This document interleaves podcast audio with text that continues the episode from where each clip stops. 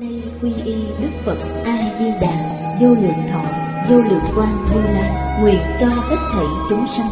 Nghe được danh hiệu của ngài, đều có được tính tâm kiên cố, nơi bản nguyện siêu thắng và cõi nước cực lạc thanh tịnh, trang nghiêm. Con nay quy y pháp môn tịnh độ, tính nguyện trì danh, cầu sanh cực lạc. Nguyện cho hết thảy chúng sanh đều được họ trì tu tập phương tiện thành phật tối thắng này.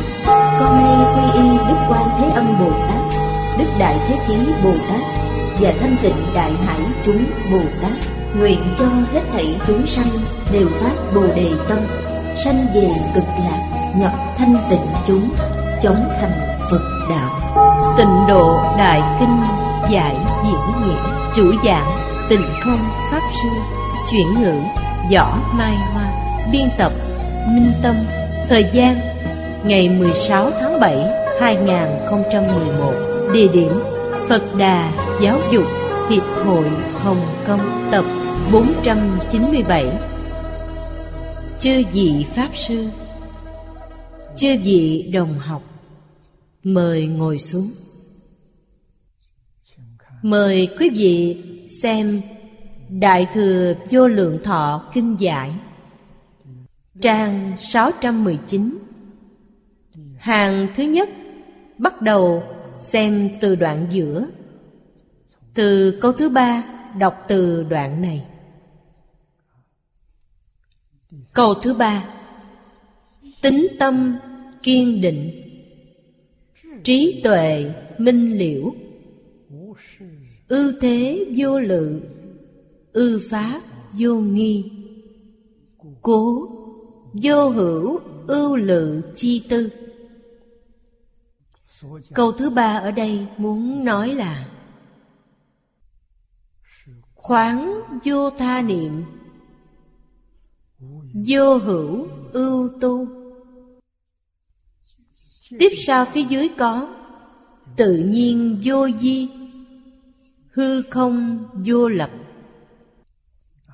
Phía sau còn có một đoạn kinh văn. Chúng tôi chưa giảng đến. Tính tâm kiên định. Phải có trí tuệ.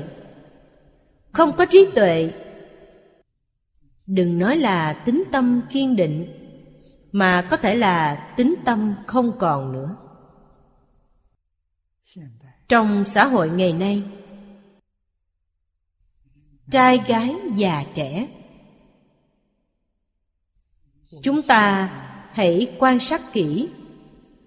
Liệu có mấy người có tính tâm? Đừng nói người khác. Xem bản thân mình liệu đã có tính tâm hay chưa. Vì thế, có nhiều người nói với tôi rằng, xã hội hiện nay nguy cơ nghiêm trọng nhất đó là nguy cơ tính tâm. Cái khác đều là thứ yếu câu này nói rất có lý. Hơn nữa, thế xuất thế gian pháp, nếu muốn có thành tựu, hoàn toàn dựa trên cơ sở của tính tâm. Trung quốc, từ xưa đến nay, am hiểu giáo dục, coi trọng giáo dục bỏ rất nhiều công sức cho giáo dục. Dạy cái gì? Dạy không khác gì với phật bồ tát. Phật bồ tát giáo hóa chúng sanh. Tính tâm được đặt lên hàng đầu. Niềm tin là mẹ các công đức. Trường dưỡng tất cả chư thiện căn. Tính tâm quá quan trọng tính tâm nếu như không có, thế xuất thế gian nhất thiết pháp cũng sẽ không có. Tính là gì? Điều đầu tiên là tin bản thân. Hiện nay, ai tin tưởng vào bản thân? Trong phật pháp, cái tính đầu tiên là tin tưởng mình vốn là phật quý vị mới trở thành phật? Tại vì sao? Vì quý vị vốn là Phật. Quý vị học Phật nhất định sẽ thành Phật. Trong truyền thống xưa, Cổ thánh tiên hiền dạy người, Nhân tánh bổn thiện. Ý của câu nói này là Người người đều là thánh hiền. Quý vị liệu có thừa nhận mình Có thể thành thánh Có thể thành hiền hay không? Đây là mục tiêu đầu tiên mà thế xuất thế gian dạy. Cầu học không phải vì thăng quan phát tài. Hoàn toàn không liên quan đến những việc đó truyền thống xưa là dạy quý vị thành hiền nhân thành thánh nhân. Giáo dục phật pháp chính là dạy quý vị thành phật thành bồ tát. Quý vị không tin thì không còn cách nào khác. Đại sư ngẫu ích trong di đà kinh yếu giải nói với chúng ta về tính. Nói về sáu điều tính tịnh tông, có thành tựu hay không? Liệu có giảng sanh không? Có ba điều kiện. Đầu tiên là tính, thứ hai là nguyện, thứ ba là hạnh. Tính là thứ nhất. Không có thứ nhất thì không có cái thứ hai, không có cái thứ ba luôn. Có hai chắc chắn có một, có ba chắc chắn có một, có hai họ mới thành tựu, họ mới có thể đắc quả. Quý vị thấy nó rất quan trọng. Thế pháp, cái tính này phải thực hiện ở tứ khoa. Thực hiện ở ngũ luân, ngũ thường, tứ duy, bát đức. Vì thế, thời cổ đại, quả đúng là đất nước lễ nghĩa xã hội hài hòa gọi là đại đồng chi trị đây chưa phải là lý tưởng mà đã từng làm được trong lịch sử trung quốc Nghiêu Thuấn, Ngu Thang là nước Đại Đồng chi trị. Hạ Thương Chu là thời đại Tiểu Khang. Đạt chuẩn Tiểu Khang, ba triều đại Hạ Thương Chu. Làm sao thành tựu? Toàn bộ đều là thành tựu giáo dục. Vì thế, Cổ nhân tổng kết thành tích này Có hai câu Kiến quốc quân dân Giáo hóa di tiên Nhất là Phật Pháp Phật muốn giúp đỡ tất cả chúng sanh Trong biến pháp giới, hư không giới, giác ngộ. Phá mê khai ngộ. Dùng cái gì? Dùng dạy học. Trong phổ môn phẩm nói quan âm Bồ Tát có 32 ứng hóa. Bất luận dùng thân gì để hóa thân, Lần nào cũng vì dạy học. Hóa thân thành thân phận khác nhau. Phương pháp cũng khác nhau. Phương hướng và mục tiêu Trước sau không có thay đổi. Gọi là thành phật chi đạo. Thực hiện ở đâu? Thực hiện ở tam học, lục độ. Tam học là giới định tuệ lục độ là bố thí trì giới đến bát nhã. Đơn giản, dễ hiểu. Hiện nay khó khăn lớn nhất là chúng ta đánh mất niềm tin. Do đánh mất niềm tin, chân tâm của chúng ta không thể hiện tiền, toàn là vọng tâm. Vọng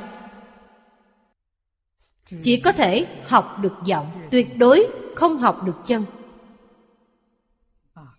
Kinh điển đặt ra trước mắt chúng ta cũng là giọng. Phật pháp nói, nhất chân, nhất thiết chân. Nếu là chân tâm, không có pháp nào chẳng chân. Nếu là vọng tâm, ngay cả đại thừa kinh điển cũng đều là hư vọng.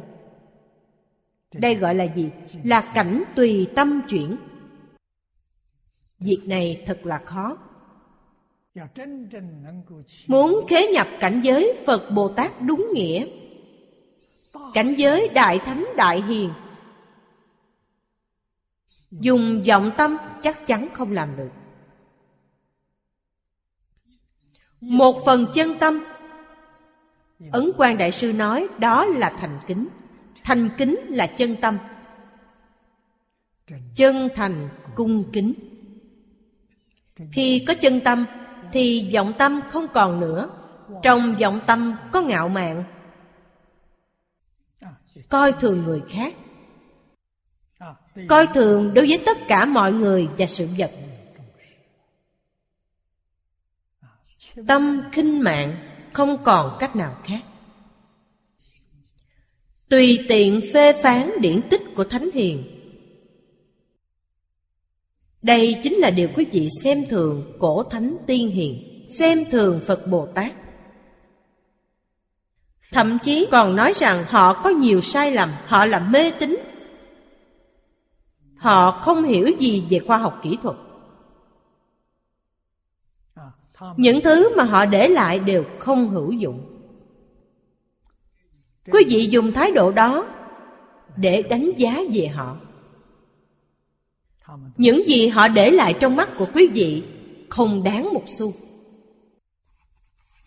Cảnh giới của bậc thánh hiền, đừng nói thánh hiền, cổ thánh tiên hiền của trung quốc. Quý vị không có cách gì tưởng tượng nổi trong kinh phật không thể nghĩ bàn. Quý vị không thể suy luận được? Đây là sự thật, không sai chút nào. Vì vậy, nhắc đến câu nói tính tâm kiên định, chúng ta vô cùng cảm xúc. Chúng ta được cha mẹ dạy bảo từ nhỏ. Đây đều là thời nhi đồng. Lúc năm sáu tuổi học một chút.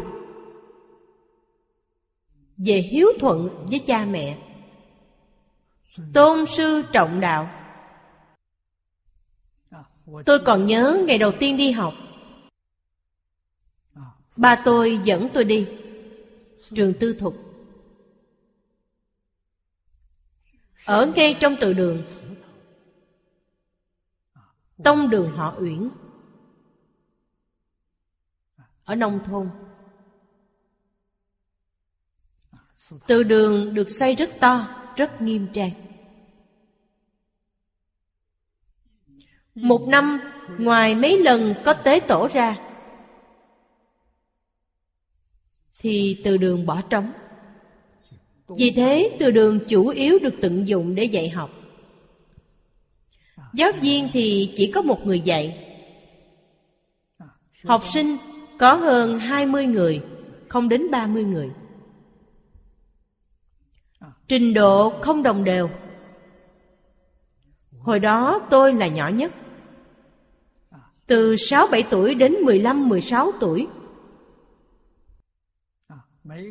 Mỗi một học sinh học sách giáo khoa khác nhau. Giáo viên dạy mỗi người một cách.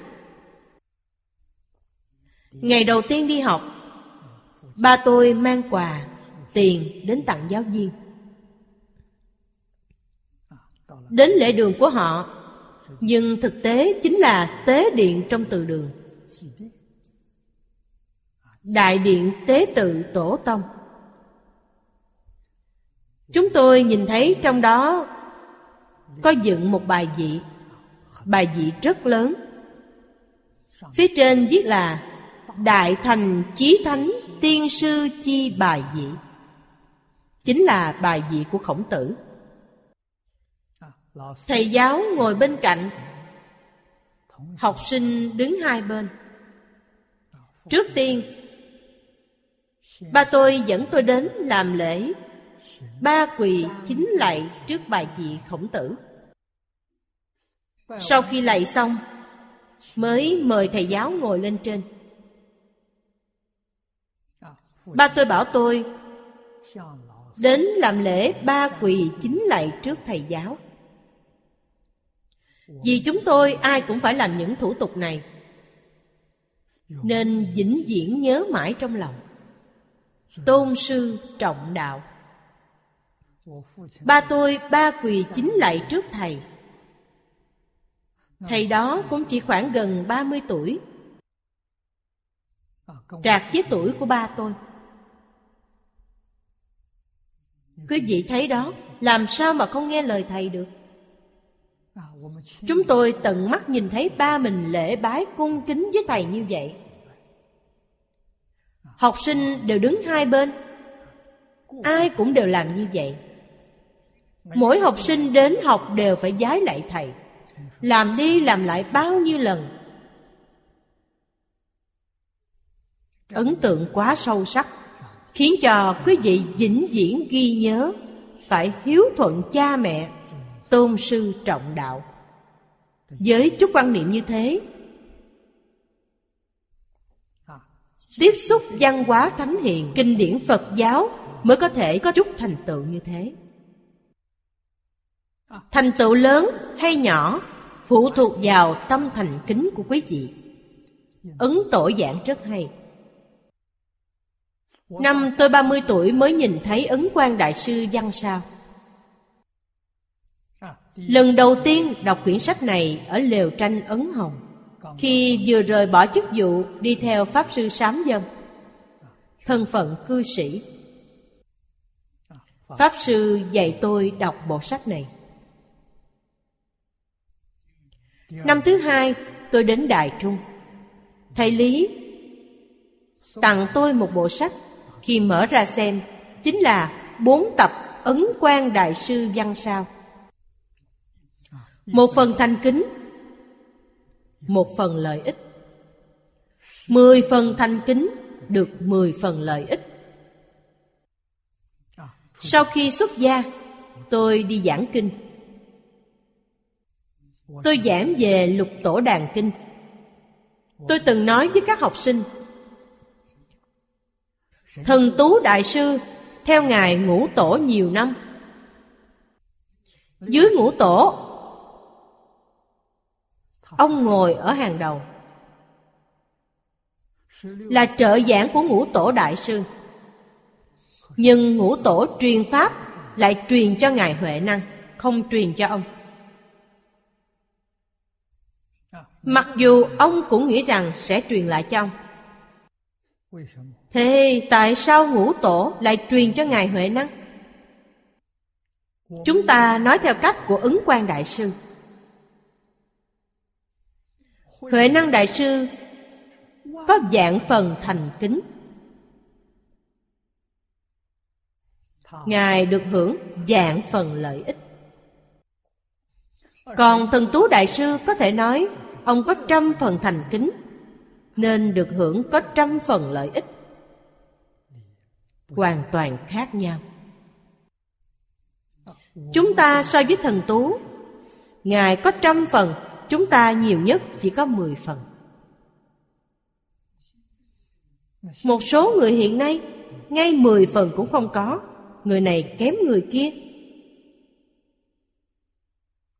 Đây gọi là đời này kém đời kia.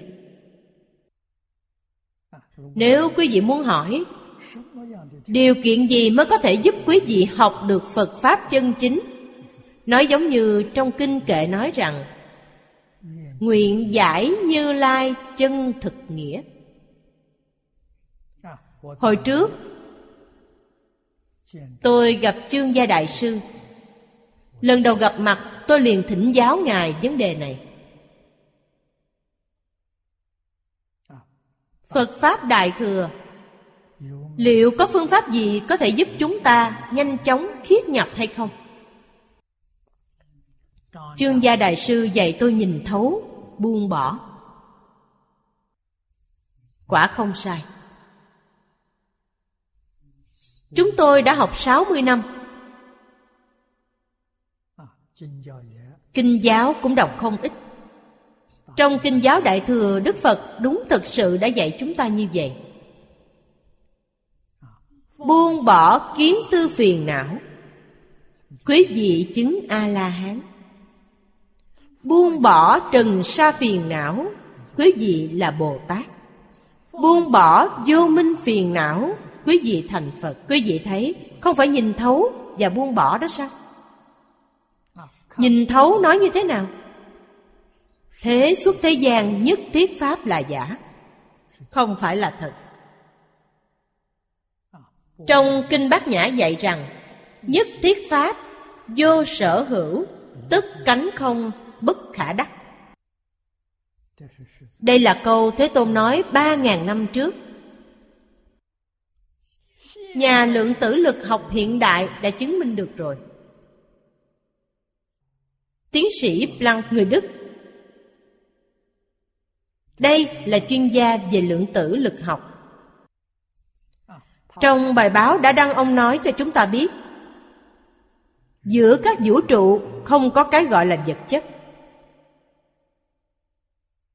Vật chất từ đâu ra? Hiện tượng vật chất là có Thế tại làm sao nó không có? Nó là giả, không phải thật Vật chất từ đâu mà ra? Sinh ra từ ý niệm Đây quả giống như Phật nói Đức Phật nói trong kinh rằng tất cả Pháp sanh ra từ tâm tưởng. Câu này đã nói ra quá nhiều lần rồi. Cảnh tùy tâm chuyển. Vì sao vậy? Vì tất cả Pháp từ tâm tưởng sanh. Vì thế tâm có thể chuyển cảnh giới. Suy nghĩ tập trung có thể chuyển được. Biến ma thuật. Nói là một cái ly đặt xuống đây có thể đem nó chuyển đến bên này. Đó không phải ma thuật, là ý niệm đem nó dịch chuyển qua lại. Tức là ý niệm có thể tập trung, nhưng chúng ta không thể tập trung. Nếu chúng ta tập trung, thì chúng ta cũng có khả năng này. Không những từ bên này bàn, chuyển qua bên kia bàn. Khả năng còn lớn hơn vì thế Phật nói, chế tâm nhất xứ, vô sự bất biện. Đều đã được khoa học hiện nay chứng minh. Chúng ta làm sao để kiến lập tính tâm, Hồi phục tính tâm? Nó quan trọng hơn bất cứ điều gì. Không có tính tâm, Con người hết cứu giảng Tính tâm này của cổ nhân được bồi dưỡng từ nhỏ. Họ tin vào phụ mẫu. Họ tin tưởng thầy giáo. Họ tin tưởng chị em huynh đệ. Tin tưởng bạn bè. Tin vào hương thân phụ lão. Họ đều tin. Họ tin tưởng người trong thế gian này Đều là người tốt, Không có người xấu. Vì thế, xã hội hài hòa, Xã hội an định, Thế giới hòa bình. Hiện nay, cả xã hội này loạn rồi. Nguyên nhân vì sao lại loạn, Tính tâm mất hết rồi. Đây chính là nhân tố đầu tiên. Quý vị thấy vấn đề này quá nghiêm trọng. Tính tâm không còn nữa Thì trí tuệ cũng không còn. Cái họ có là gì? Họ có tri thức. Họ không có trí năng. Trí năng được sanh ra từ chân tâm của quý vị còn trí thức được sanh ra từ trong vọng tâm. Vọng tâm theo cách nói nhà phật chính là a lại gia. Bát thức. Tám thức và năm mươi mốt tâm sở là vọng tâm. Nghiệp tướng trong a lại gia. Hiện nay nhà khoa học gọi là năng lượng. Chuyển tướng của a lại gia chính là ý niệm. Ờ. Cảnh giới tướng của A Lại Gia chính là vật chất. Do năng lượng sanh ra tin tức. Từ tin tức lại sanh ra hiện tượng vật chất. Vật chất do ý niệm sanh ra. Thế ý niệm từ đâu mà có? Hiện nay các nhà khoa học vẫn chưa chứng minh được. Nhà khoa học nói với chúng ta, Ý niệm là từ không sanh ra có. Câu này chúng tôi có thể hiểu. Phật Pháp đã giảng rất rõ ràng Ý niệm là được sanh ra từ chân tâm của quý vị. Thế chân tâm ở đâu? Chân tâm chắc chắn có Không có chân tâm thì đâu có vọng tâm. Vọng tâm là dựa trên chân tâm mà ra. Vọng tâm chính là A Lại Gia Vì thế nói Năng lượng, tin tức, hiện tượng, vật chất Đều là sanh ra từ chân tâm. Thế chân tâm ở đâu? Chân tâm chắc chắn quý vị tìm không ra Vì sao vậy? Chân tâm không có ba loại hiện tượng này, Nhưng có thể sanh ra ba hiện tượng này Khoa học có thể nói là đã đạt đến biên lề của minh tâm kiến tánh Chỉ kém một chút nữa là họ sẽ thành Phật Nhưng họ lại không thể thành Phật Nguyên nhân gì vậy? Phật nói rồi Quý vị muốn thấy chân tâm phải dùng chân tâm, Không thể dùng vọng tâm. Hay nói cách khác, Quý vị phải đem khởi tâm động niệm Phân biệt chấp trước buông bỏ hoàn toàn, Chân tâm sẽ hiện tiền. Quý vị sẽ nhìn thấy, Khoa học chỉ thiếu một chút này thôi. Hiện nay họ còn dùng tư duy tưởng tượng để tư duy, Đây không làm được. Cái này trong Kinh Đại Thừa giảng rằng, Cực hạn của họ chính là đến A Lại Gia. Họ hiện nay đã đạt đến cực hạn rồi. Vì vậy, Bây giờ chúng ta phải dựa vào Phật Pháp Đại Thừa Giúp chúng ta kiến lập tính tâm. Sau khi có tính tâm rồi, Quay lại đi học lại văn hóa truyền thống. Quý vị mới cảm nhận chân thực về cảnh giới thánh hiền. Cổ nhân gọi là khổng nhan chi lạc. Niềm vui của khổng tử và nhan hồi, Đó là cảnh giới của thánh nhân. Thế tại sao tôi lại dùng Đại Thừa Phật Pháp để kiến lập tính tâm? Bởi vì Phật Pháp Đại Thừa giảng rất thấu triệt, giảng rất rõ ràng. Chúng ta bây giờ dùng khoa học để đối chiếu, có thể sanh tính tâm. Văn hóa truyền thống không dễ dàng. Tính tâm và văn hóa truyền thống phải kiến lập từ nhỏ. Từng lớp trí thức hiện đại vô cùng vô cùng khó khăn. Từ đây có thể thấy, văn hóa truyền thống và Phật Pháp Đại Thừa đều nói về minh tâm kiến tánh. Trong đại học có nói, Đại học chi đạo Tại minh minh đức, Đó chính là minh tâm kiến tánh Tại thân dân, Tại chỉ ư chí thiện Mục tiêu đầu tiên của giáo dục thời cổ đại Chính là đạt đến cảnh giới này. Minh minh đức, Thân dân chỉ ư chí thiện Là cảnh giới của thánh nhân. Vua Nghiêu Thuấn Ngu Thang Đều cai trị quốc gia, Chí công vô tư.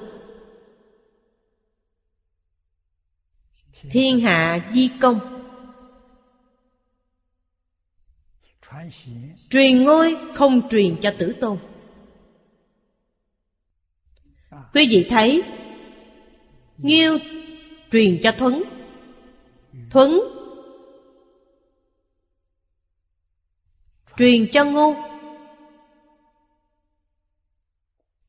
Thời đại đó quả là thiên hạ công bằng. Con trai vua ngu đúng là bậc hiền nhân rất được mọi người ủng hộ. Vua ngu ban đầu cũng muốn tìm người khác. Mọi người đều nói con trai ngài quá giỏi. Truyền cho ông sau này thiên hạ sẽ thành một nhà. Từ Đại Đồng biến thành Tiểu Khang. Điều này được ghi lại trong lịch sử của Trung Quốc. Đây là tốt hay không tốt Tốt hay không đều không thể nói được ắt phải là do nhu cầu của thời đại. Yêu cầu của người dân. Vì vậy, chế độ tất nhiên là trị quốc chi bổn. Nó không phải là quan trọng nhất. Nhưng thị pháp chi nguyên giả.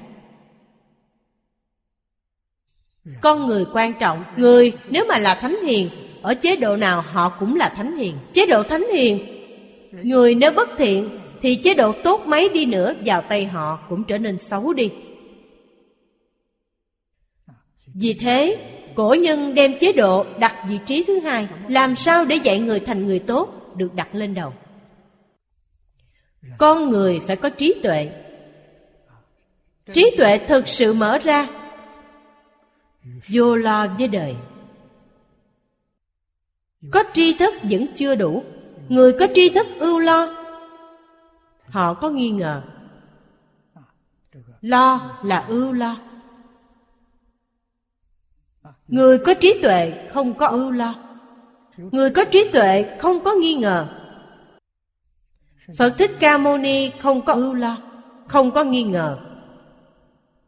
Tâm của phật thích ca mâu ni là gì? Là chân tâm. Chân tâm là gì? Trong kinh đề này nói là thanh tịnh bình đẳng giác. Tâm thanh tịnh, tâm bình đẳng, giác ngộ mà không mê. Đây là chân tâm. Mỗi một chúng ta đều có. Bây giờ toàn mất hết rồi. Thanh tịnh biến thành ô uế. Bình đẳng biến thành cao thấp. Giác biến thành mê hoặc chính là sai ở đây. Nhưng chân tâm, vĩnh viễn không thể thay đổi. Thay đổi gì? Cái thay đổi là vọng tâm, không phải chân tâm. Chỉ cần chúng ta đem vọng tâm dứt bỏ, không cần nó nữa, chân tâm sẽ xuất hiện. Không dùng nó, chân tâm sẽ hiện tiền.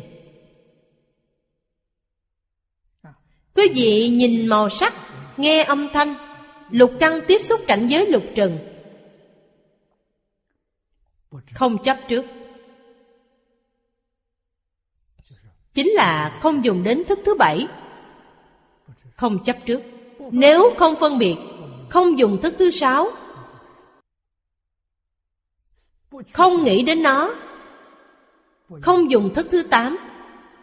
Chân tâm sẽ hiện tiền chỉ cần quý vị khẳng định không dùng nó là được.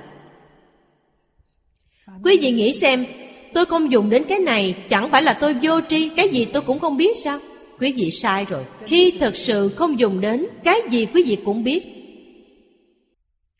Quá khứ, tương lai quý vị đều biết. Chân tâm giống như một tấm gương, soi là thấy. Không phải muốn thấy không phải phân biệt thấy, không phải chấp trước thấy, soi thấy. Nó mới thấy được chân tướng. Chân tướng là gì? Ngũ uẩn dai không. Quý vị đọc tâm kinh, quán thế âm bồ tát, quán tự tại chính là quán thế âm. Ngài nói với chúng ta rằng, ngài hành thâm bát nhã ba la mật chiếu kiến ngũ uẩn dai không độ nhất thiết khổ ách. Ngày nay tai nạn nhiều như vậy Không còn nữa, mất hết rồi. Toàn bộ đều hóa giải rồi. Đây là thật, trí tuệ khai thông Không còn gì nữa. Người có trí tuệ chưa khai thông thì gặp nạn. Người khai thông trí tuệ thì không gặp nạn. Không còn nữa. Vì vậy Khổ lạc, vui buồn Đều là do mình gây ra. Không phải người khác gây ra cho quý vị, Cũng không có gì gọi là tai nạn tự nhiên. Quý vị hiểu rõ chân tướng thì sẽ biết. Vì vậy, không có ưu lo, Không có dướng mắt, Không có phiền não, Không có nghi hoặc. Không có nghi hoặc thì tính tâm kiên định. Chúng ta xem tiếp câu dưới đây. Nhược ước tịnh tông. Quay trở lại thì là giáo nghĩa của tịnh độ tông. Hiểu thế nào về đoạn kinh văn này? Khoáng vô tha niệm giả Dạng duyên phóng hạ giả. Buông bỏ hết. Nếu quý vị muốn thành tựu ở tịnh tông, Quý vị không buông bỏ sao được? Phải buông bỏ. Hàm dị đạo mộ. Câu nói này là nhất niệm đơn đề. Vô hữu ưu tư, Đương niệm tức thị. Cái này tiếp nối rất hay.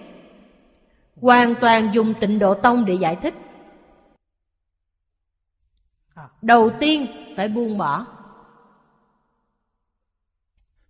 Thế xuất thế gian nhất thiết pháp đều phải buông bỏ. Tại vì sao? Vì nó không phải là thật. Nếu không buông bỏ, Quý vị phải tiếp tục chịu lục đạo luân hồi. Quý vị không muốn luân hồi lại, Quý vị phải buông bỏ. Luân hồi quá khổ rồi. Đời đời kiếp kiếp. Cái khổ này không nói hết, Nhất là xã hội hiện nay. Tôi sống trong xã hội này đã 85 năm rồi Mọi cái đều nhìn rất rõ, Rất minh tường Có ý nghĩa gì? Có giá trị gì? Có lợi ích gì? Giống như trong Kinh Bát Nhã nói, Nhất thiết pháp, Vô sở hữu, Tức cánh không, Bất khả đắc đã hơn 80 tuổi rồi. Có thể mất đi bất cứ lúc nào. Cổ nhân đem đời người gắn liền với xuân hạ thu đông. Cách so sánh này rất thú vị. Con người từ khi sinh ra đến năm 20 tuổi Tuổi này còn trẻ, Gọi là mùa xuân của cuộc đời mỗi người. 20 đến 40 là mùa hạ của đời người.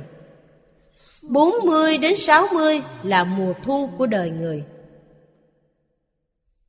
Và 60 đến 80 là mùa đông của đời người. Sau 80 không còn nữa. Sau 80 có thể ra đi bất cứ lúc nào. Xuân hạ thu đông quý vị đều trải qua rồi. Cho nên rũ bỏ được rồi. Bỏ hết để đi đến đâu? Bỏ hết để đi đến thế giới cực lạc. Hàm di đạo mộ Chính là nhất niệm đơn đề Là cầu sanh tịnh độ. Chính là ý nghĩa này đây. Ngoài ý nghĩa này ra, Không còn ý nghĩa khác. Nếu còn có ý nghĩa khác thì sai. Quý vị phải liễu sanh tử xuất tam giới. Trên 80 rồi, Còn chưa liễu sanh tử xuất tam giới sao? Vô hữu ưu tư. Tập khí phiền não cũng đoạn hết. Vì thế, Đương niệm tức thì. Ý nghĩa của câu này rất sâu. Quý vị đã được nghe trước đây rồi. Nhất thanh Phật hiệu, Dạng lự tề tiêu. Linh quan độc diệu, Quýnh thoát căng trần. Khánh nhiên độc tồn, Hà hỷ hà ưu, Cố dân vô hữu ưu tư. Quả đúng như vậy. Vì thế, Chính là nhất thanh Phật hiệu, Một bộ kinh vô lượng thọ. Nhất thanh Phật hiệu. Người thực sự có thiện căn sâu dày Người có phước đức. Nghe đến kinh này, Sẽ sanh tâm hoan hỷ. Đúng là nghe xong, Họ đều buông bỏ hết. Giống như trong Kinh Kim Cang, Đức Phật từng dạy, Pháp còn phải bỏ huống chi phi Pháp.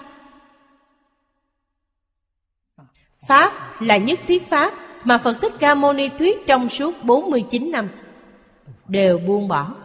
Không học nữa. Chỉ học một bộ kinh vô lượng thọ này. Chỉ niệm một câu A-di-đà Phật. Một phương hướng, một mục tiêu. Một phương hướng là thế giới Tây Phương cực lạc. Một mục tiêu là thân cận với phật a di đà phật a di đà là bổn sư. Mỗi ngày tôi lễ phật ba lạy lạy bổn sư. Lạy thứ nhất, nam mô bổn sư thích ca mâu ni phật. Lạy thứ hai, nam mô bổn sư a di đà phật. Lạy thứ ba, nam mô bổn sư tỳ lô giá na phật. Vì sao lại lại như vậy? Thích ca là ứng thân phật. Di đà là báo thân phật. Tỳ lô giá na là pháp thân phật phật có tam thân. Pháp báo ứng tam thân. Ba thân cũng là một thân. Một chính là ba. Ba tức là một. Pháp thân là thể. Báo thân là tự thọ dụng. Ứng thân là tha thọ dụng, giáo hóa chúng sanh. Chúng ta lạy phật là lạy như vậy. Niệm niệm không quên. Niệm niệm không rời vì thế, đương niệm tức thị, nhất thanh phật hiệu. Nếu quý vị có lo lắng gì, trong tâm bất an, trong tâm dướng mắt, trong tâm phiền não, bất luận là thuận cảnh hay nghịch cảnh, thứ này hệ xuất hiện, toàn bộ quy về a di đà phật. Dùng một câu a di đà phật để thay thế nó. Cái gì cũng không nên bỏ trong tâm. Trong tâm chỉ có a di đà phật. Đó không có nghĩa là không có cái gì. Đây là cảnh giới gì? Nói theo thiền tông là linh quan độc diệu. Linh quan độc diệu trí tuệ sẽ hiện tiền. Quýnh thoát căn trần. Căn là lục căn mắt tai mũi lưỡi thân ý trần là lục trần, sắc thanh hương dị xúc pháp. Từ lục căn lục trần giải thoát ra ngoài, gọi là thoát. Đây là cảnh giới của pháp thân bồ tát. Khánh nhiên độc tồn. Cái độc tồn này là chân tánh, hoặc nói là pháp thân hà hỷ, hà ưu. Không những vui buồn đều không được, không có nữa. Nhiễm tịnh cũng không. Vui buồn là việc của lục đạo. Nhiễm tịnh là trong tứ thánh pháp giới, tứ thánh pháp giới cũng không có nữa. Nên nói là vô hữu ưu tư đoạn dài này chúng ta học đến đây. Bây giờ xem tiếp đoạn kinh văn dưới đây. Tự nhiên vô vi. Hư không vô lập. Đạm an vô dục. Tác đắc thiện nguyện. Tận tâm cầu sắc hàm ai từ mẫn lễ nghĩa đô hợp, bao la biểu lý, quá độ giải thoát. Hai chữ tự nhiên này xuyên suốt cả đoạn. Nãi nhân thích đắc kỳ trung, nhi tự nhiên như thị. Chữ quan trọng nhất ở đây chính là nói về chữ trung. Làm sao có thể thích đắc kỳ trung? Trong phật pháp đại thừa, thì chữ trung này là trung đạo đệ nhất nghĩa. Chính là tự tánh, chính là chân tâm.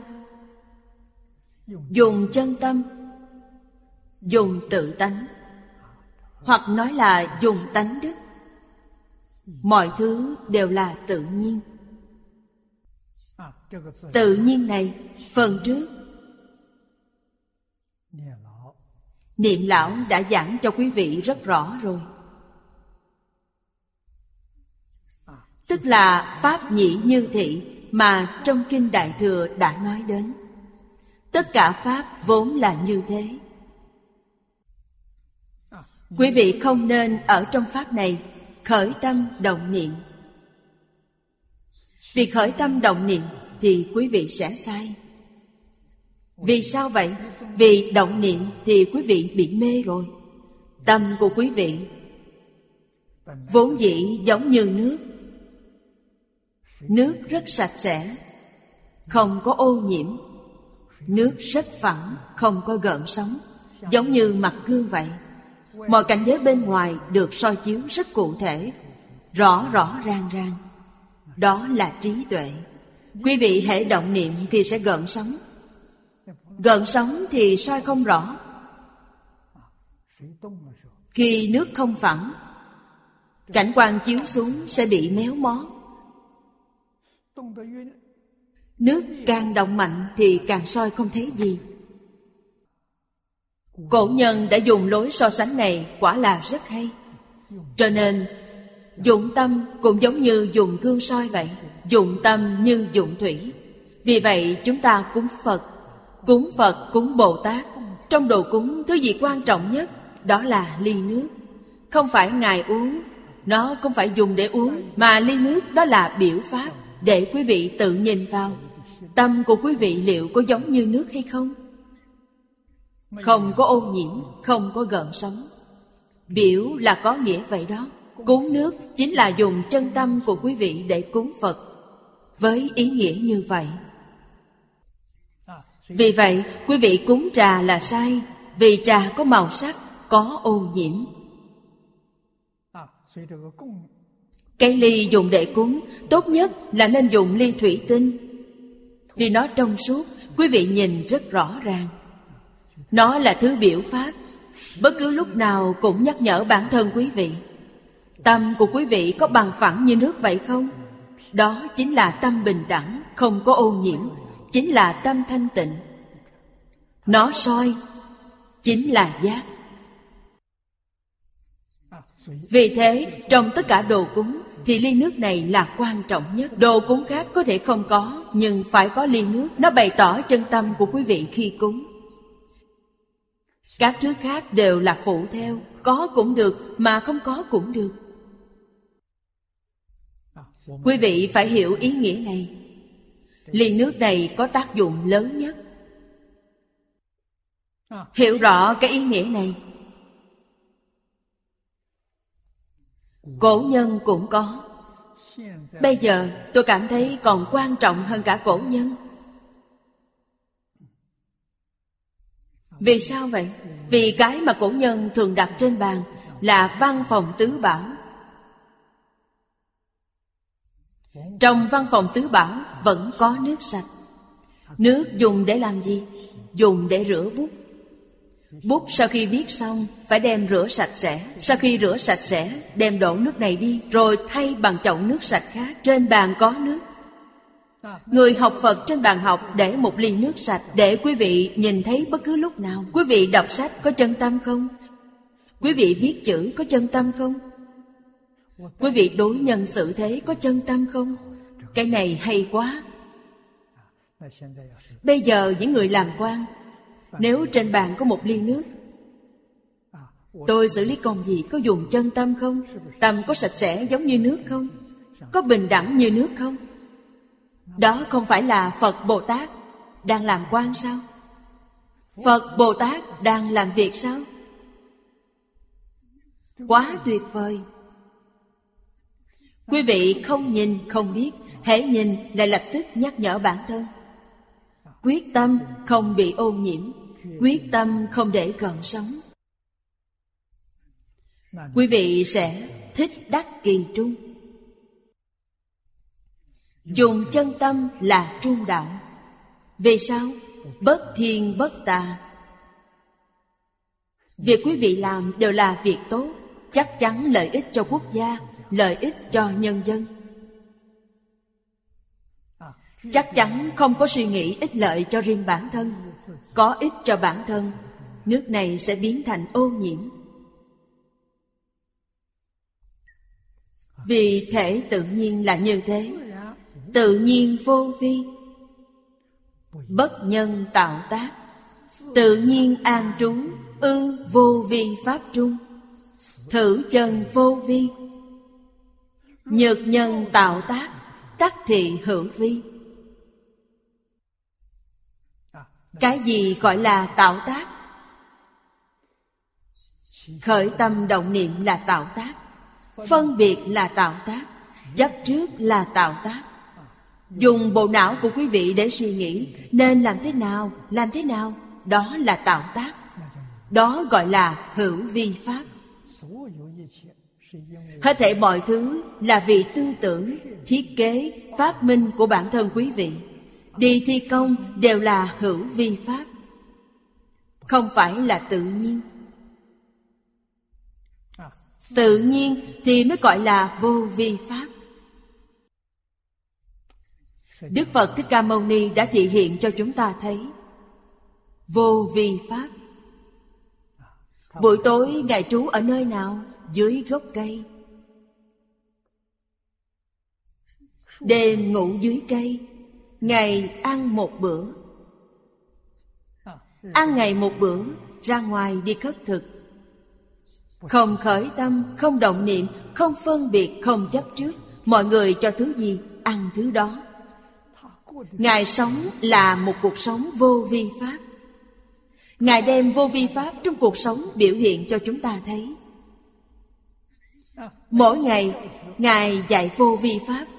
Đức Phật Thích Ca Mâu Ni chưa viết qua bản thảo, Chưa viết cái gì gọi là đề cương Không cần phải suy nghĩ trước là giảng cho quý vị điều gì. Không cần. Quý vị đặt câu hỏi, Cũng không cần suy nghĩ phải trả lời quý vị ra sao. Không cần, Đều không cần, Đều là theo tự nhiên. Vô vi. Vô vi mà vô sở bất vi. Vô sở bất vi mà vô vi. Đây được gọi là chân vô vi pháp. Được không? Quý vị dám làm thì sẽ được còn quý vị không làm thì không được. Vì sao? Ở Trung Quốc, Đại sư Lục Tổ Huệ Năng Thiền Tông đời đường Đã làm gương cho chúng ta thấy.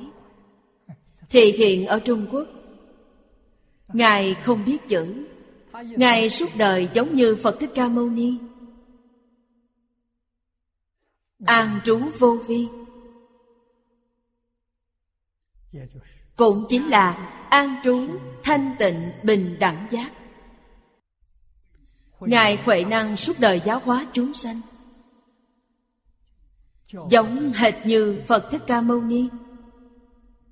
Không có bản thảo, cũng không viết đề cương bất luận là giảng cho một người, hai người hay là nhiều người Ngài vừa ngồi xuống. Là giảng liền một mạch không ngớt, Ghi âm lại lời Ngài nói Là một bài giảng rất tuyệt diệu. Quý vị bảo Ngài viết Ngài viết không ra, Ngài không biết chữ. Tất cả mọi kinh điển của Đức Thế Tôn, Ngài đều chưa đọc qua.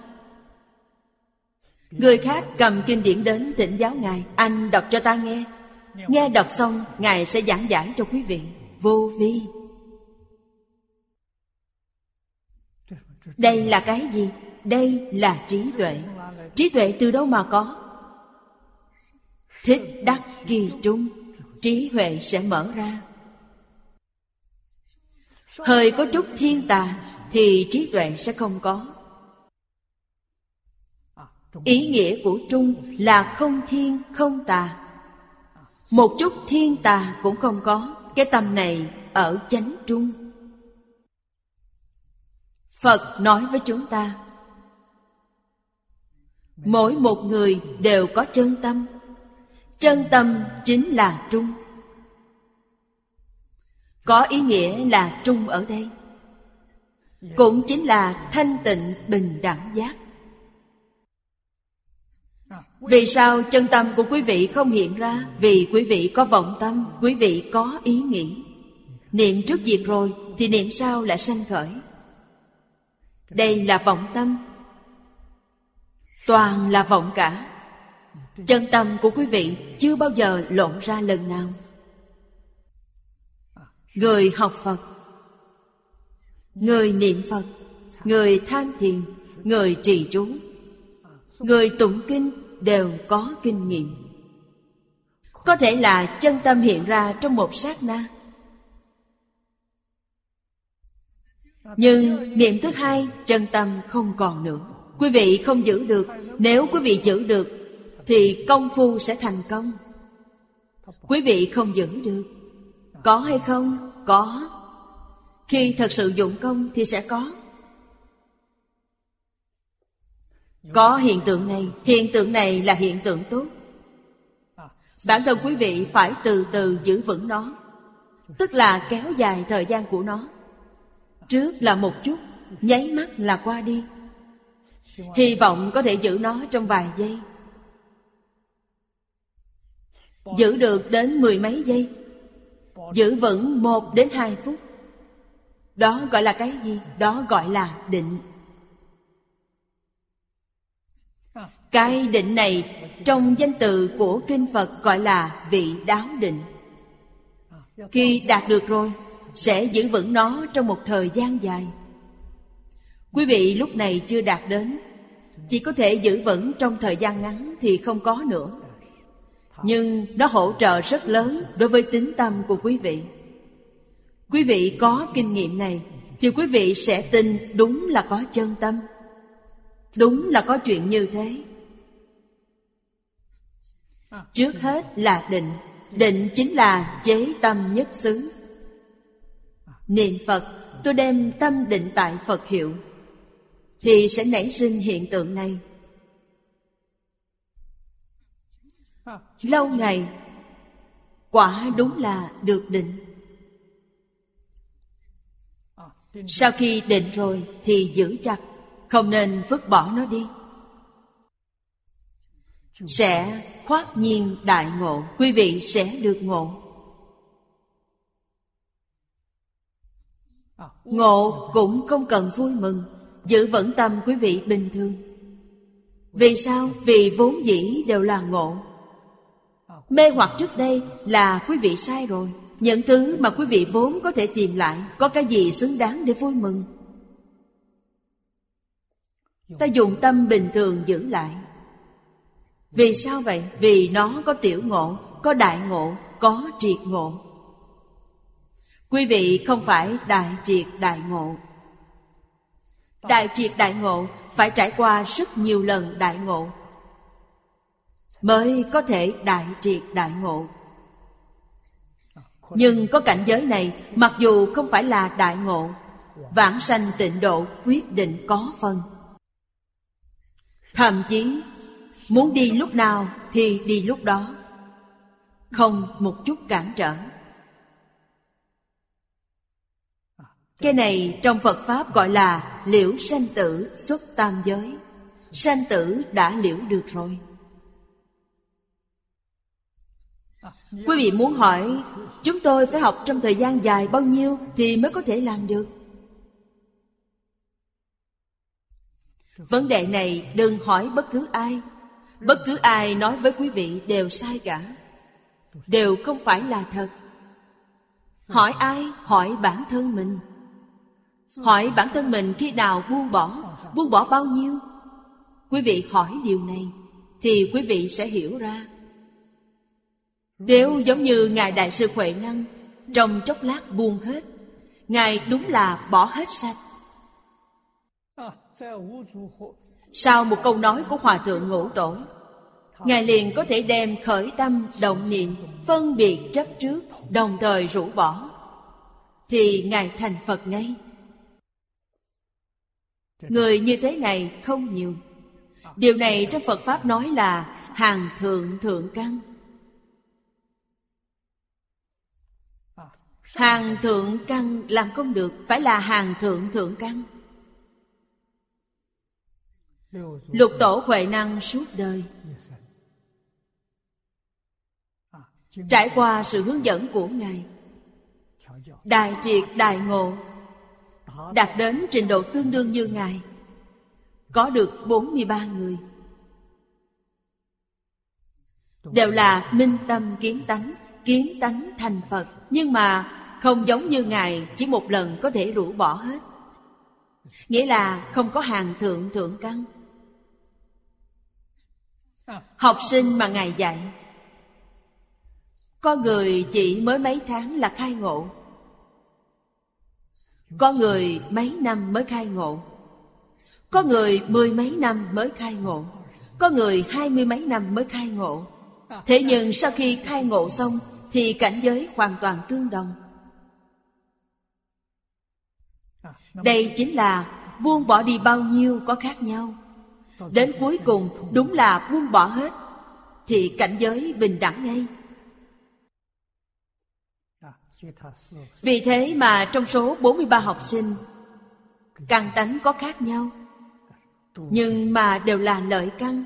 Nếu không phải hàng lợi căn, Thì suốt đời không thể đạt đến cảnh giới này. Nếu suốt đời không đạt đến cảnh giới này, Thì sẽ phiền phức to. Vì sao vậy? Vì quý vị không ra khỏi luân hồi. Vẫn còn ở trong lục đạo. Đến kiếp sau, Đương nhiên, họ sẽ không mất nhân thân. Kiếp sau sẽ tu tiếp. Nhưng mà kiếp sau tu, Thì ít nhất cũng bỏ lỡ mất mười mấy năm. Họ phải đầu thai, Lại từ từ lớn lên. Kiếp sau liệu có gặp được thầy giáo giỏi? Do phước phần của họ nên có thể, Nhưng không nhất định. Gặp được thầy giáo giỏi, Kiếp đó có thể được thành tựu. Cũng có thể gặp phải thầy không tốt. Mấy kiếp luân hồi xoay chuyển, Công phu sẽ thụt lùi. Cây này rất phiền phức. Tiến tiến thoái thoái. Bao nhiêu kiếp cũng không thể thành tựu. Vì vậy, nó vĩnh viễn không bằng tịnh độ. Pháp môn tịnh độ quả thật tốt. Chỉ cần hơi có một chút tiểu công phu Là có thể vãng sanh. Sau khi vãng sanh, Chắc chắn không thoái chuyển. Trong thế giới cực lạc có thể nói rằng đảm bảo cho quý vị Suốt đời đại triệt đại ngộ. Kiến tánh thành Phật. Đến thế giới cực lạc là lớp bảo chứng. Mỗi người học tập trong thế giới cực lạc. Thành phật sớm hay muộn đều khác nhau. Có người đến đó họ thành phật rất nhanh có người ở đó phải trải qua thời gian rất dài do căn tánh có khác nhau. Thực tế mà nói, liệu có chịu buông bỏ tạp khí hay không? Vấn đề mấu chốt chính là ở đây. Buông bỏ triệt để sẽ thành phật ngay. Đức phật thích ca mâu ni vào năm 30 tuổi, ngồi dưới gốc cây bồ đề, cũng giống như ngài huệ năng buông bỏ triệt để, ngài thành phật ngay đại sư huệ năng trong phương trường của ngũ tổ buông bỏ triệt để, có thành tựu. Đem y bác truyền cho ngài ngay. Vì thế, đây là một hiện tượng rất tự nhiên. Hữu vi và vô vi nhất định phải hiểu cho rõ ràng. Hiểu cho minh bạch. Hư không chỉ tâm như thái không? Khai quảng vô tế.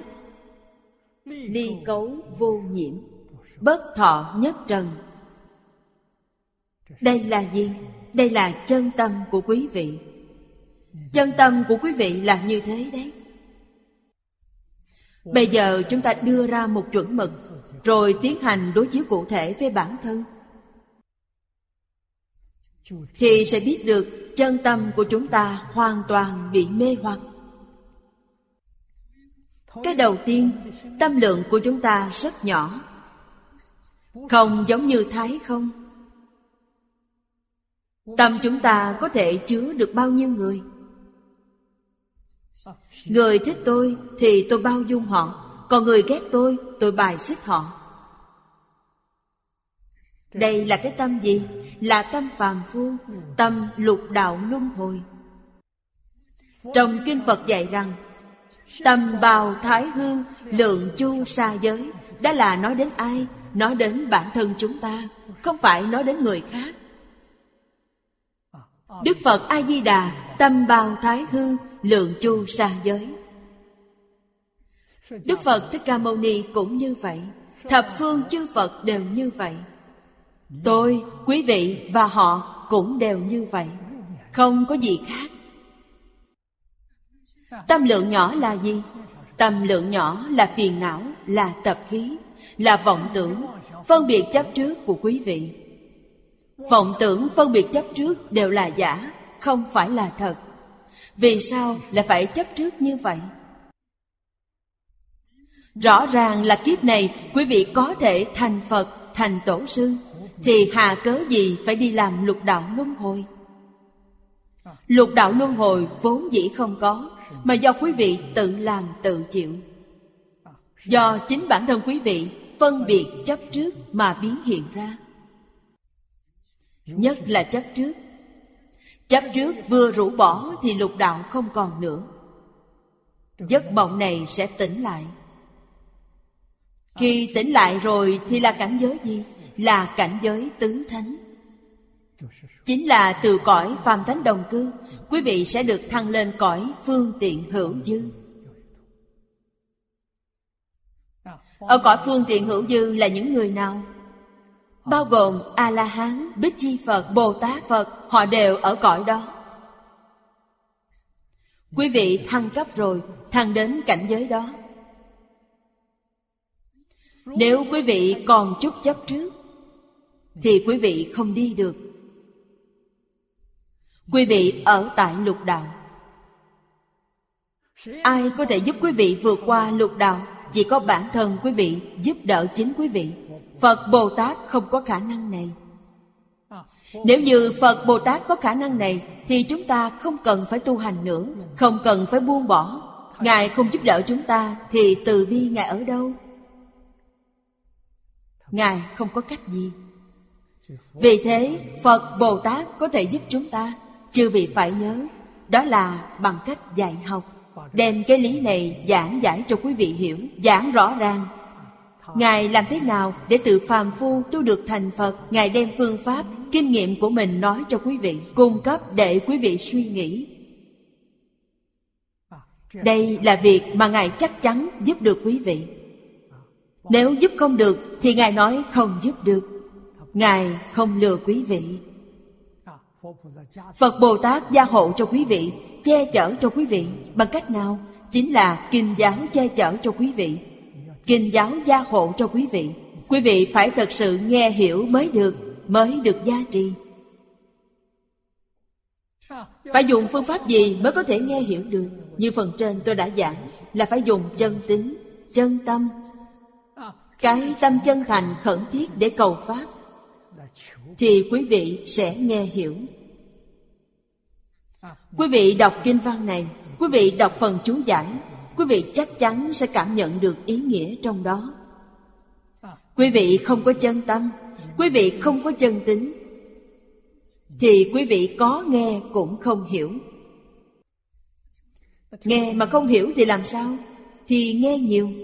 Một năm mà chưa nghe hiểu thì hai năm Hai năm nghe chưa hiểu ba năm tám năm, mười năm, hai mươi năm, ba mươi năm Quý vị cứ tiếp tục nghe Thì dần dần sẽ nghe hiểu. Tôi có chút chân tâm như vậy thôi. Tâm chân thành Nhưng tôi không tin tưởng tịnh độ. Tôi thích cái lý luận trong kinh giáo. Vì thế mà tôi học Phật Sau khi nghiên cứu mười mấy năm Kinh Đại Thừa. Mới tin tưởng pháp môn tịnh độ. Nếu không trải qua thời gian dài như vậy, Tịnh độ thật khó tin. Vì thế, sau này nhìn thấy kinh văn, Pháp môn này gọi là khó tin dễ làm.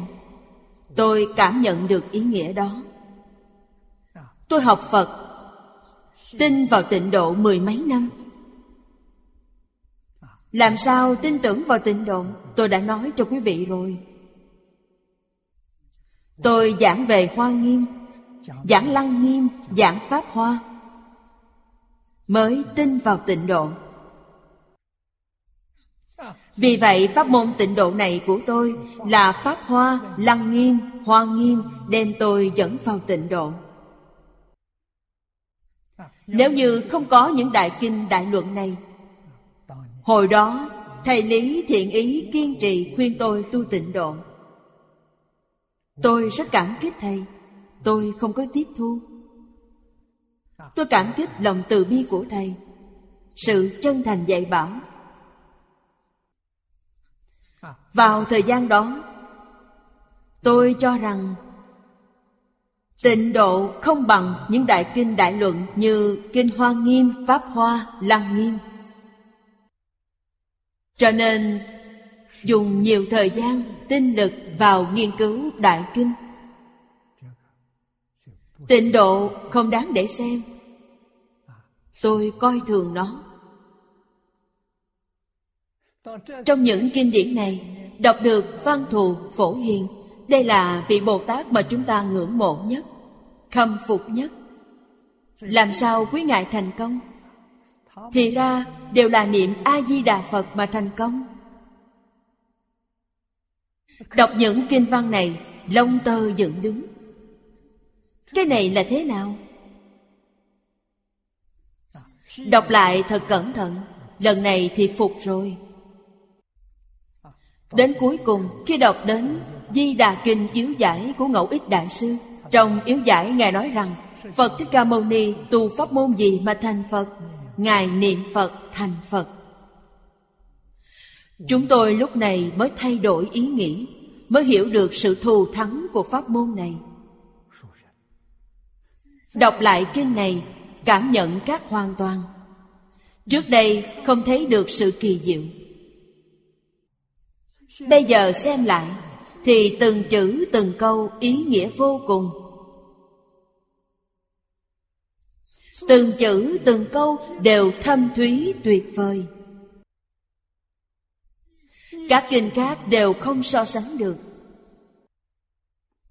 Nếu như tôi không trải qua những cơ bản như vậy, nếu không có ai giảng cho tôi thấu triệt như vậy, minh bạch như vậy, quý vị bảo, tôi tin thật là khó. Tôi từ nhỏ, nếu như bảo tôi tin vào một thứ gì, tôi nhất định phải làm cho rõ, cho minh bạch thì tôi mới tin. Nếu tôi chưa làm rõ ràng, chưa minh bạch thì tôi sẽ không tin. Vì thế mà từ hồi nhỏ, mẹ tôi cũng lại phật.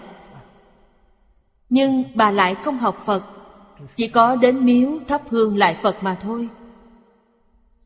Hồi nhỏ bà thường dẫn chúng tôi đi, đến miếu để thắp hương.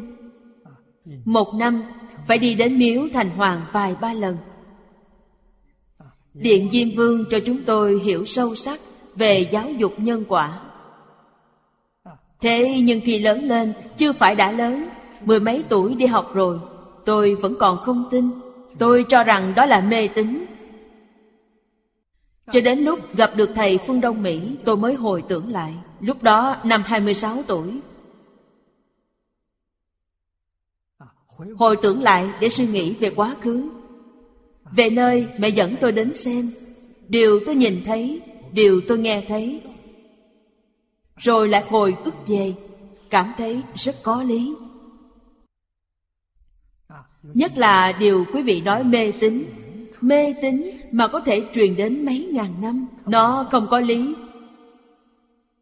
Thì đã bị người ta vứt bỏ từ lâu rồi. Vì thế, chúng tôi đối với những thiên thần, quỷ thần này Thì nên chú ý lưu tâm nghiên cứu về họ. Dần dần sẽ hiểu ra. Dùng Phật Pháp để nghiên cứu rất nhanh. Hiểu về cái gì? Họ là chúng sanh, Họ giống chúng ta. Chúng ta tồn tại, Họ cũng tồn tại. Chỉ là khác nhau về tầng không gian đây là điều mà khoa học đã từng nói. Trong phật pháp, không phải cùng trong một pháp giới. Vì vậy, thập pháp giới, thập pháp giới không chỉ là mười, mà là vô lượng, vô biên pháp giới. Nói thật ra, chính là tầng không gian mà khoa học nói đến. Nó từ đâu mà ra? Từ phân biệt chấp trước mà ra. Nếu như chúng ta không có phân biệt chấp trước, thì tầng không gian này sẽ không có nữa. Không có thì quý vị sẽ có thể nhìn thấy hết, có thể nghe thấy, có thể tiếp xúc được. Vì sao vậy? Vì không còn chướng ngại nữa. Vì vậy chúng ta, đối với những người gọi là có khả năng đặc biệt, người có một số thần thông, chúng ta phải khẳng định họ. Họ không phải là đang loan tin tạo đồn. Đây là điều không thể có đối với những người này, chúng ta phải rất cẩn thận thận trọng là có khả năng, nhưng cũng có giả tạo là giả. Điều này nhất định phải biết. Khi gặp phải là đúng, thì không có vấn đề gì. Nếu gặp phải người giả, quý vị nếu như nghe theo họ, thì quý vị sẽ bị lừa. Vậy phải dùng tâm thái gì để đối phó đây? Phải dùng trí tuệ phải dùng phật pháp, phải dùng lời giáo huấn của thánh hiền để phán đoán. Họ cung cấp thông tin gì cũng không sao. Chúng ta nên tiếp nhận những thông tin này ra sao? Làm sao dùng những thông tin này để có lợi cho chúng ta? Mặt tích cực. Mà không nên bị tổn hại về mặt tiêu cực cái này cần phải định, phải có trí tuệ. Do đó, để giải quyết vấn đề, chúng ta phải theo giáo huấn của thánh hiền theo giáo huấn của kinh điển. Để tránh bị sai lầm. Khổng tử nói, kính quỷ thần nhi viễn chi. Viễn không phải là vứt bỏ, viễn là có thể tiếp cận họ. Phải cung kính họ, vì họ cũng là một loại chúng sanh. Phải tôn trọng họ, lễ kính họ, cúng dường họ. Nhưng không thể tiếp thu giáo huấn của họ. Họ có rất nhiều điều khuyến thị sửa lỗi lầm, có thể dùng. Còn nói ra cho quý vị pháp môn tu hành thì không thể dùng vì sao? Vì họ còn không ra khỏi lục đạo luân hồi. Quý vị tu theo phương pháp của họ, thì quý vị sẽ cùng loài với họ. Tu theo cách của ma quỷ, thì tương lai quý vị sẽ thành quỷ đạo. Tu theo cách của thiên đạo, thì quý vị tương lai sẽ đến thiên đường. Tu theo cách của ma, quý vị sẽ biến thành ma. Vì họ là thầy của quý vị quý vị học theo họ, không phải là theo đạo lý này sao? Vì thế, chúng ta không nên học theo họ những điều này. Chúng ta học theo phật họ có cái giống với điều kinh phật giảng. Ví dụ như không sát sinh, không trộm cướp là việc tốt. Chúng ta ca ngợi họ. Tôi theo phật dạy. Tôi không phải theo quý vị dạy. Giới hạn này phải vạch ra cho rõ. Quý vị sẽ không bị lừa. Nghe được thông tin là tăng thêm hiểu biết. Nhất định phải đem sự hiểu biết này biến thành trí tuệ, chứ không phải là tri thức như thế mới là đúng. Do vậy, tâm lượng phải mở rộng. Mở rộng vô biên. Tránh xa cái xấu. Tự tư tự lợi là nhiễm ô. Danh văn lợi dưỡng là nhiễm ô. Ngũ dục lục trần là nhiễm ô. Những thứ này đều không được lấy phải cảnh giác từng phút, từng giây. Vì sao vậy? Vì chúng ta, nhiễm ô đã thành thói quen. Nhiễm ô của chúng ta đã rất nghiêm trọng. Thời gian vô cùng lâu dài. Đến bây giờ mới giác ngộ. Sự nhiễm ô này nếu không được trừ bỏ thì không thể vãng sanh. Nhiễm ô càng ít thì vãng sanh càng chắc chắn. Mà sinh đến thế giới Tây Phương cực lạc, Phẩm vị càng tăng cao. Cố gắng phải vứt bỏ nó sạch sẽ. Không chút bụi trần. Một chút bụi trần cũng không nên bỏ trong tâm. Trong tâm phải bỏ cái gì? Chỉ bỏ Phật A-di-đà hoặc là chỉ bỏ một bộ kinh vô lượng thọ. Quý vị có thể đọc thuộc kinh vô lượng thọ. 12 canh giờ từng giờ từng phút. Khi nào không có việc gì Thì đọc kinh, Đọc từng lần từng lần. Hoặc là niệm Phật Phật hiệu không được gián đoạn. Nếu không đọc kinh, Không niệm Phật, Thì tạp niệm của quý vị trỗi dậy. Tạp niệm là tiếp tục luân hồi. Đọc kinh, niệm phật là chắc chắn sanh thế giới cực lạc. Hai con đường đặt ra trước mắt quý vị. Quý vị đi con đường nào? Cái này bản thân chúng ta phải thường xuyên nghĩ đến. Đi theo con đường nào đây?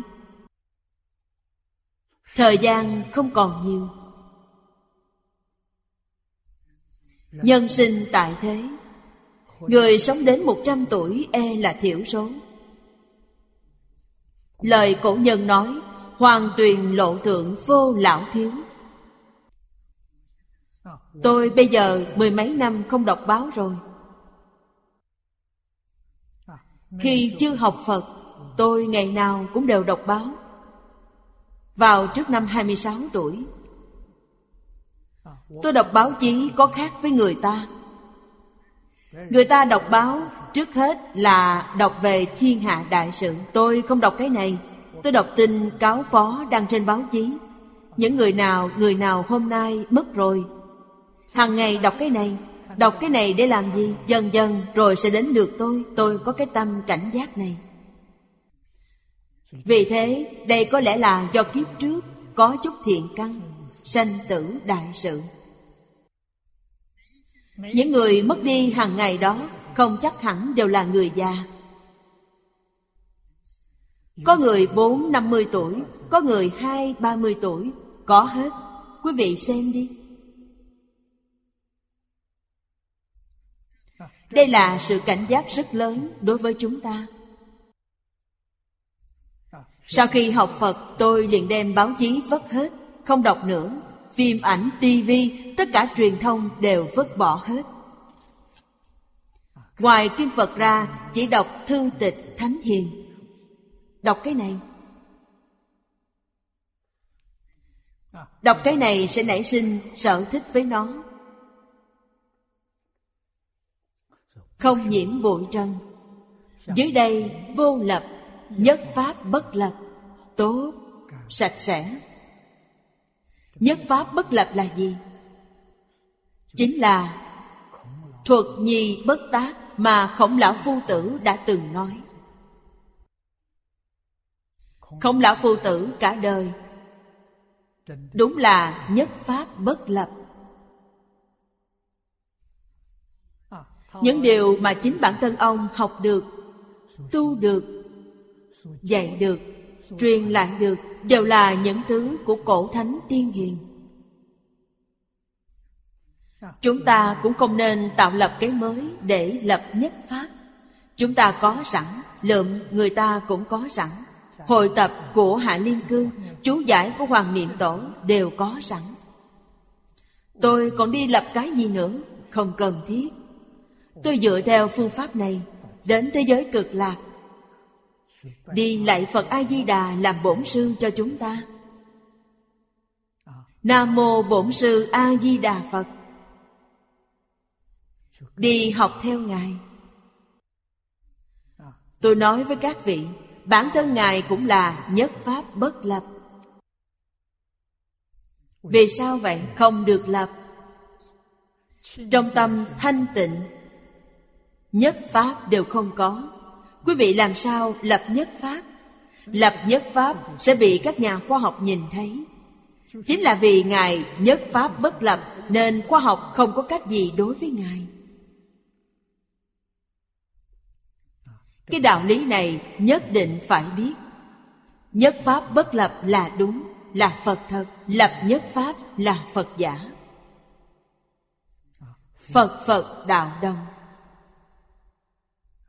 Tự tánh là viên mãn. Trí tuệ viên mãn. Đức năng viên mãn. Tướng hảo viên mãn. Lập nhất pháp cái này toàn bộ đều không còn nữa. Bị biến chất rồi. Không chỉ là lục đạo Mà chúng sanh của thập pháp giới Đều là lập nhất pháp, lập hư rồi. Pháp này là cái gì? Ta, có ta thì hư rồi. Cái pháp này lập không đúng. Không có ta. Vì ta là giả, không phải là thật. Vì vậy mà Kim Kim Cang dạy chúng ta bỏ tứ tướng. Vô ngã tướng, vô nhân tướng, vô chúng sanh tướng, vô thọ giả tướng. Chẳng những tướng tướng phải buông bỏ Mà ý nghĩ về tướng tướng đó cũng không được có. Thế mới sạch sẽ. Vì thế mà nửa bộ sao giảng. Vô ngã kiến. Vô nhân kiến. Vô chúng sanh kiến. Vô thọ giả kiến. Kiến đều phải vứt bỏ. Ý nghĩ về tôi, người, chúng sanh đều không có. Đức Thế Tôn biểu diễn cho chúng ta thấy. Dạy bảo chúng ta Là tùy thuận vào ý niệm của chúng ta mà nói. Nói về tứ tướng, Nói về tứ kiến. Trong tâm Ngài đều không có, Ngài là chân tâm, Nhất Pháp bất lập. Đạm an, Đạm là đạm bạc. An là yên tĩnh. Người tu đạo nhất định phải khế nhập cảnh giới này. Đạm bạc Mới có thể tùy duyên. Hàng thuận chúng sanh, Tùy hỷ công đức. Tùy duyên tiêu nghiệp cũ. Không nên tạo sai lầm mới chỉ có tiêu nghiệp Không tái tạo nghiệp. Thì nghiệp của quý vị mới xóa hết sạch sẽ. Quý vị đang tiêu nghiệp Đồng thời lại đang tạo nghiệp. Thì nghiệp của quý vị vĩnh viễn xóa không sạch. Do đó mà hai chữ đạm an này là vô cùng quan trọng. Phải đàm bạc, phải yên tĩnh. Thủy lưu bình mãn chi mạo. Nước chảy rất phẳng lặng Thì cũng đầy rồi. Đây là dạng của đạm an.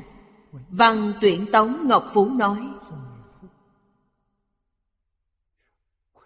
Hối đạm đạm, nhi tính nhập. Đây có nghĩa là Thủy ba tương kế. Tương tự tương kế. Thử dụ tâm ly đoạn thường. Bình mãn dụ bình đẳng, viên mãn. Những thứ này đều là tự nhiên, Vốn là như vậy. Tâm ly đoạn thường chính là ý nghĩ không còn nữa. Đoạn thường là đối lập. Chân tâm là thường. Thường trú, Nó vĩnh viễn bất sanh bất diệt mọi hiện tượng đều đoạn diệt. Tướng là đoạn diệt, tác dụng là đoạn diệt, thể là thường trú. Đây là chân tướng sự thật. Liệu có cần bỏ vào trong tâm? Không cần. Bỏ vào trong tâm Thì tâm của quý vị sẽ biến thành A-lạn gia đó chính là vọng tâm Không bỏ vào trong tâm. Quý vị không có vọng tâm. Không có vọng tâm là ai? Là Pháp Thân Bồ Tát. 41 vị Pháp Thân Đại Sĩ trong Kinh Hoa Nghiêm. Với diệu giác như lai Họ đều không có vọng tâm. Họ dùng chân tâm. Chân tâm ly niệm không có ý nghĩ. Quý vị làm sao còn có thể có cái thường niệm, đoạn niệm? Cái ý nghĩ này không có nữa. Không có nữa. Mới là Bình đẳng Viên mãn. Bình mãn là so với bình đẳng viên mãn. Trí tuệ bình đẳng viên mãn. Đức năng bình đẳng viên mãn tướng hảo bình đẳng viên mãn. Không có cái nào không bình đẳng viên mãn. Trong thế giới cực lạc, đức phật a di đà dùng hoàn nguyện của bản thân, tu trì công đức, đem tướng bình đẳng viên mãn bộc lộ ra ngoài. Để cúng dường những chúng sanh vãng sanh về thế giới cực lạc. Ngài làm đại thí chủ. Ngài cúng dường biết bao nhiêu người, công đức này quá to lớn. Chư phật như lai đều không có cách nào so sánh kịp tâm chân thành hoàn toàn là chân tâm. Vì những chúng sanh này mà giảng kinh thuyết pháp, để cho họ khế nhập vào cảnh giới phật cứu cánh viên mãn. Thế xuất thế gian, giảng đến ân đức. Phật a di đà là cứu cánh viên mãn. Không ai có thể so với ngài. Chúng ta phát tâm vãng sanh về thế giới cực lạc. Thân cận Phật A-di-đà. Đây là nhân duyên đại sự đầu tiên.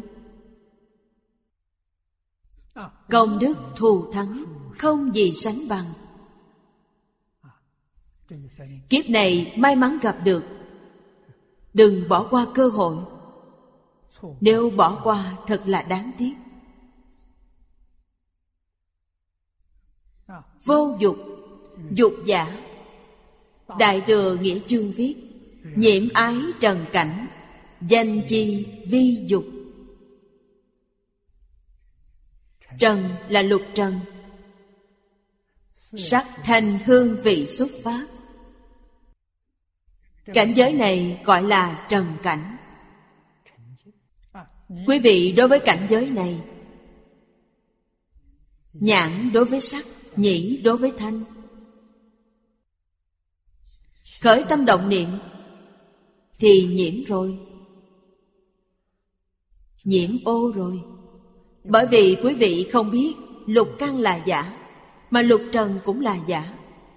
Đều không phải thật. Nếu trong đó nảy sinh tham ái, Chữ ái này nghĩa rất rộng. Nếu thuận theo ý của bản thân, Thì quý vị thích chiếm hữu. Quý vị thích khống chế. Nếu không thuận theo tâm mình Thì quý vị thích họ nhanh chóng biến đi. Vì thế cảnh giới thuận nghịch Đều dùng chữ ái này để thay thế. Chính là cái gì? Là quý vị có phân biệt, có chấp trước Quý vị ở đó khởi tâm động niệm. Thế thì sai rồi Đó gọi là dục vọng. Vì vậy ái dục thường thường được dùng liền nhau. Luôn luôn phải thuận theo ý của mình. Trong thực tế, ý của bản thân là giả, Cũng không phải thật, Chỉ là tạo nghiệp mà thôi. Rất đáng sợ. Dưới đây lại nói, Ư duyên dục thụ, Xưng dục. Duyên là phan duyên phan duyên, tài sắc, danh thực thùy quý vị muốn thọ dụng chúng, tức là quý vị muốn khống chế, quý vị muốn chiếm hữu đây chính là dục. Ý nghĩa của dục. Hữu câu xá luận vân. Dục, vị hy cầu sở tác sự nghiệp đây cũng là một loại dục vọng. Quý vị có hy vọng, quý vị có cầu nguyện. Cầu cái gì? Cầu sự nghiệp của quý vị. Trong lục đạo có ai không làm? Sự nghiệp làm càng lớn thì càng tốt. Nếu sự nghiệp là vì bản thân, thì phần lớn là tại tam đồ vì sao vậy?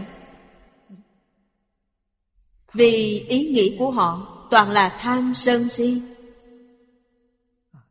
Tăng trưởng tham sân si. Tham tâm đường ngạ quỷ. Sân nhuế đường địa ngục. Ngu si đường súc sinh. Đều là những thứ này. Nếu sự nghiệp của quý vị là vì người khác, vì quốc gia, vì dân tộc vì tất cả chúng sanh, thế thì quá tốt. Sự nghiệp này tương lai đạt được kết quả phần lớn là thiên đạo. Vì thế, thánh hiền, tương lai là vãng sanh thiên đạo, nhưng đều không ra khỏi lục đạo luân hồi. Điều này quý vị phải hiểu cho rõ ràng thế gian này, người làm việc đại thiện thực sự. Luôn nghĩ về quốc gia, dân tộc, luôn nghĩ về khổ nạn chúng sanh, mà không vì bản thân. Nhiều người đều làm thiên thần. Thần. Có một cách giảng ý nghĩa của nó. Đại công vô tư chính là thần, gọi là minh thần. Họ đều đi đến đường đó rồi. Rất nhiều người. Cứ thử đắc kinh trung xá chư ái trước, giữ diệt vô hy cầu. Bất hy cầu tưởng, những điều này đều thuộc về vô dục. Chúng ta không có mong cầu cũng không có, không mong cầu. Mong cầu và không mong cầu đều buông bỏ. Tất cả đều thuận theo tự nhiên. Tốt. Trong mệnh quý vị có phước báo đều tự nhiên. Việc gì phải cầu? Việc gì phải bỏ nhiều suy nghĩ đi kinh doanh nó? Cứ thật thà làm kinh doanh, những gì có trong số mệnh đều xuất hiện cái không có trong mệnh thì có cầu cũng không được. Cái không có trong mệnh, nếu cầu mà có thể cầu được, thì khổng phu tử đã cầu rồi. Vì sao ông không cầu? Vì ông biết rằng cái không có trong mệnh thì cầu cũng không được. Vận mệnh không có chức vị thì có cầu cũng không được. Mệnh không có tài phú, cầu cũng không có. Hà tất phải cầu. Cái quý vị cầu được đều là những cái có sẵn trong vận mệnh. Cổ nhân có câu, Nhất sanh, giai thị mệnh Bán điểm bất do nhân. Câu này nói quá tuyệt. Quý vị nghe hiểu rồi, Quý vị suốt đời an nhiên. Sống như thế nào? Sống thuận theo chúng sanh. Phổ Hiền Bồ Tát nói Tùy hỷ công đức, Hằng thuận chúng sanh. Tùy hỷ công đức, Quý vị sống thật hạnh phúc Tự tại mỹ mãn. Nếu như gặp được Phật Pháp, Cái mà quý vị đời này cầu nguyện Chỉ là một sự việc đó là giải thoát. Quý vị không làm lục đạo luân hồi. Đời này quyết định phải siêu việt, Không làm việc giải này nữa. Liệu có làm được không? Quyết tâm phải làm được. Nho giáo dạy người thành thánh. Đạo giáo dạy người thành tiên Phật Pháp dạy người thành Phật. Thành thánh, thành hiền, thành Phật đều có khác nhau. Thánh nhân trong lục đạo. Quả báo của họ phần lớn trên trời. Bởi vì họ không có đoạn dục.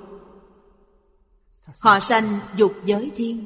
Nếu dục vọng đoạn tuyệt, Thì họ sanh sắc giới thiên. Vì thế, nho giáo Trung Quốc Phần lớn tại sắc giới thiên. Đạo giáo phần lớn tại vô sắc giới thiên. Phật Phải thoát ly lục đạo. Vì thế, Phật giáo quả báo nhỏ nhất, Cơ bản nhất là A-la-hán. A-la-hán không ở trong lục đạo, Rời xa lục đạo, Đi đến tứ thánh pháp giới rồi.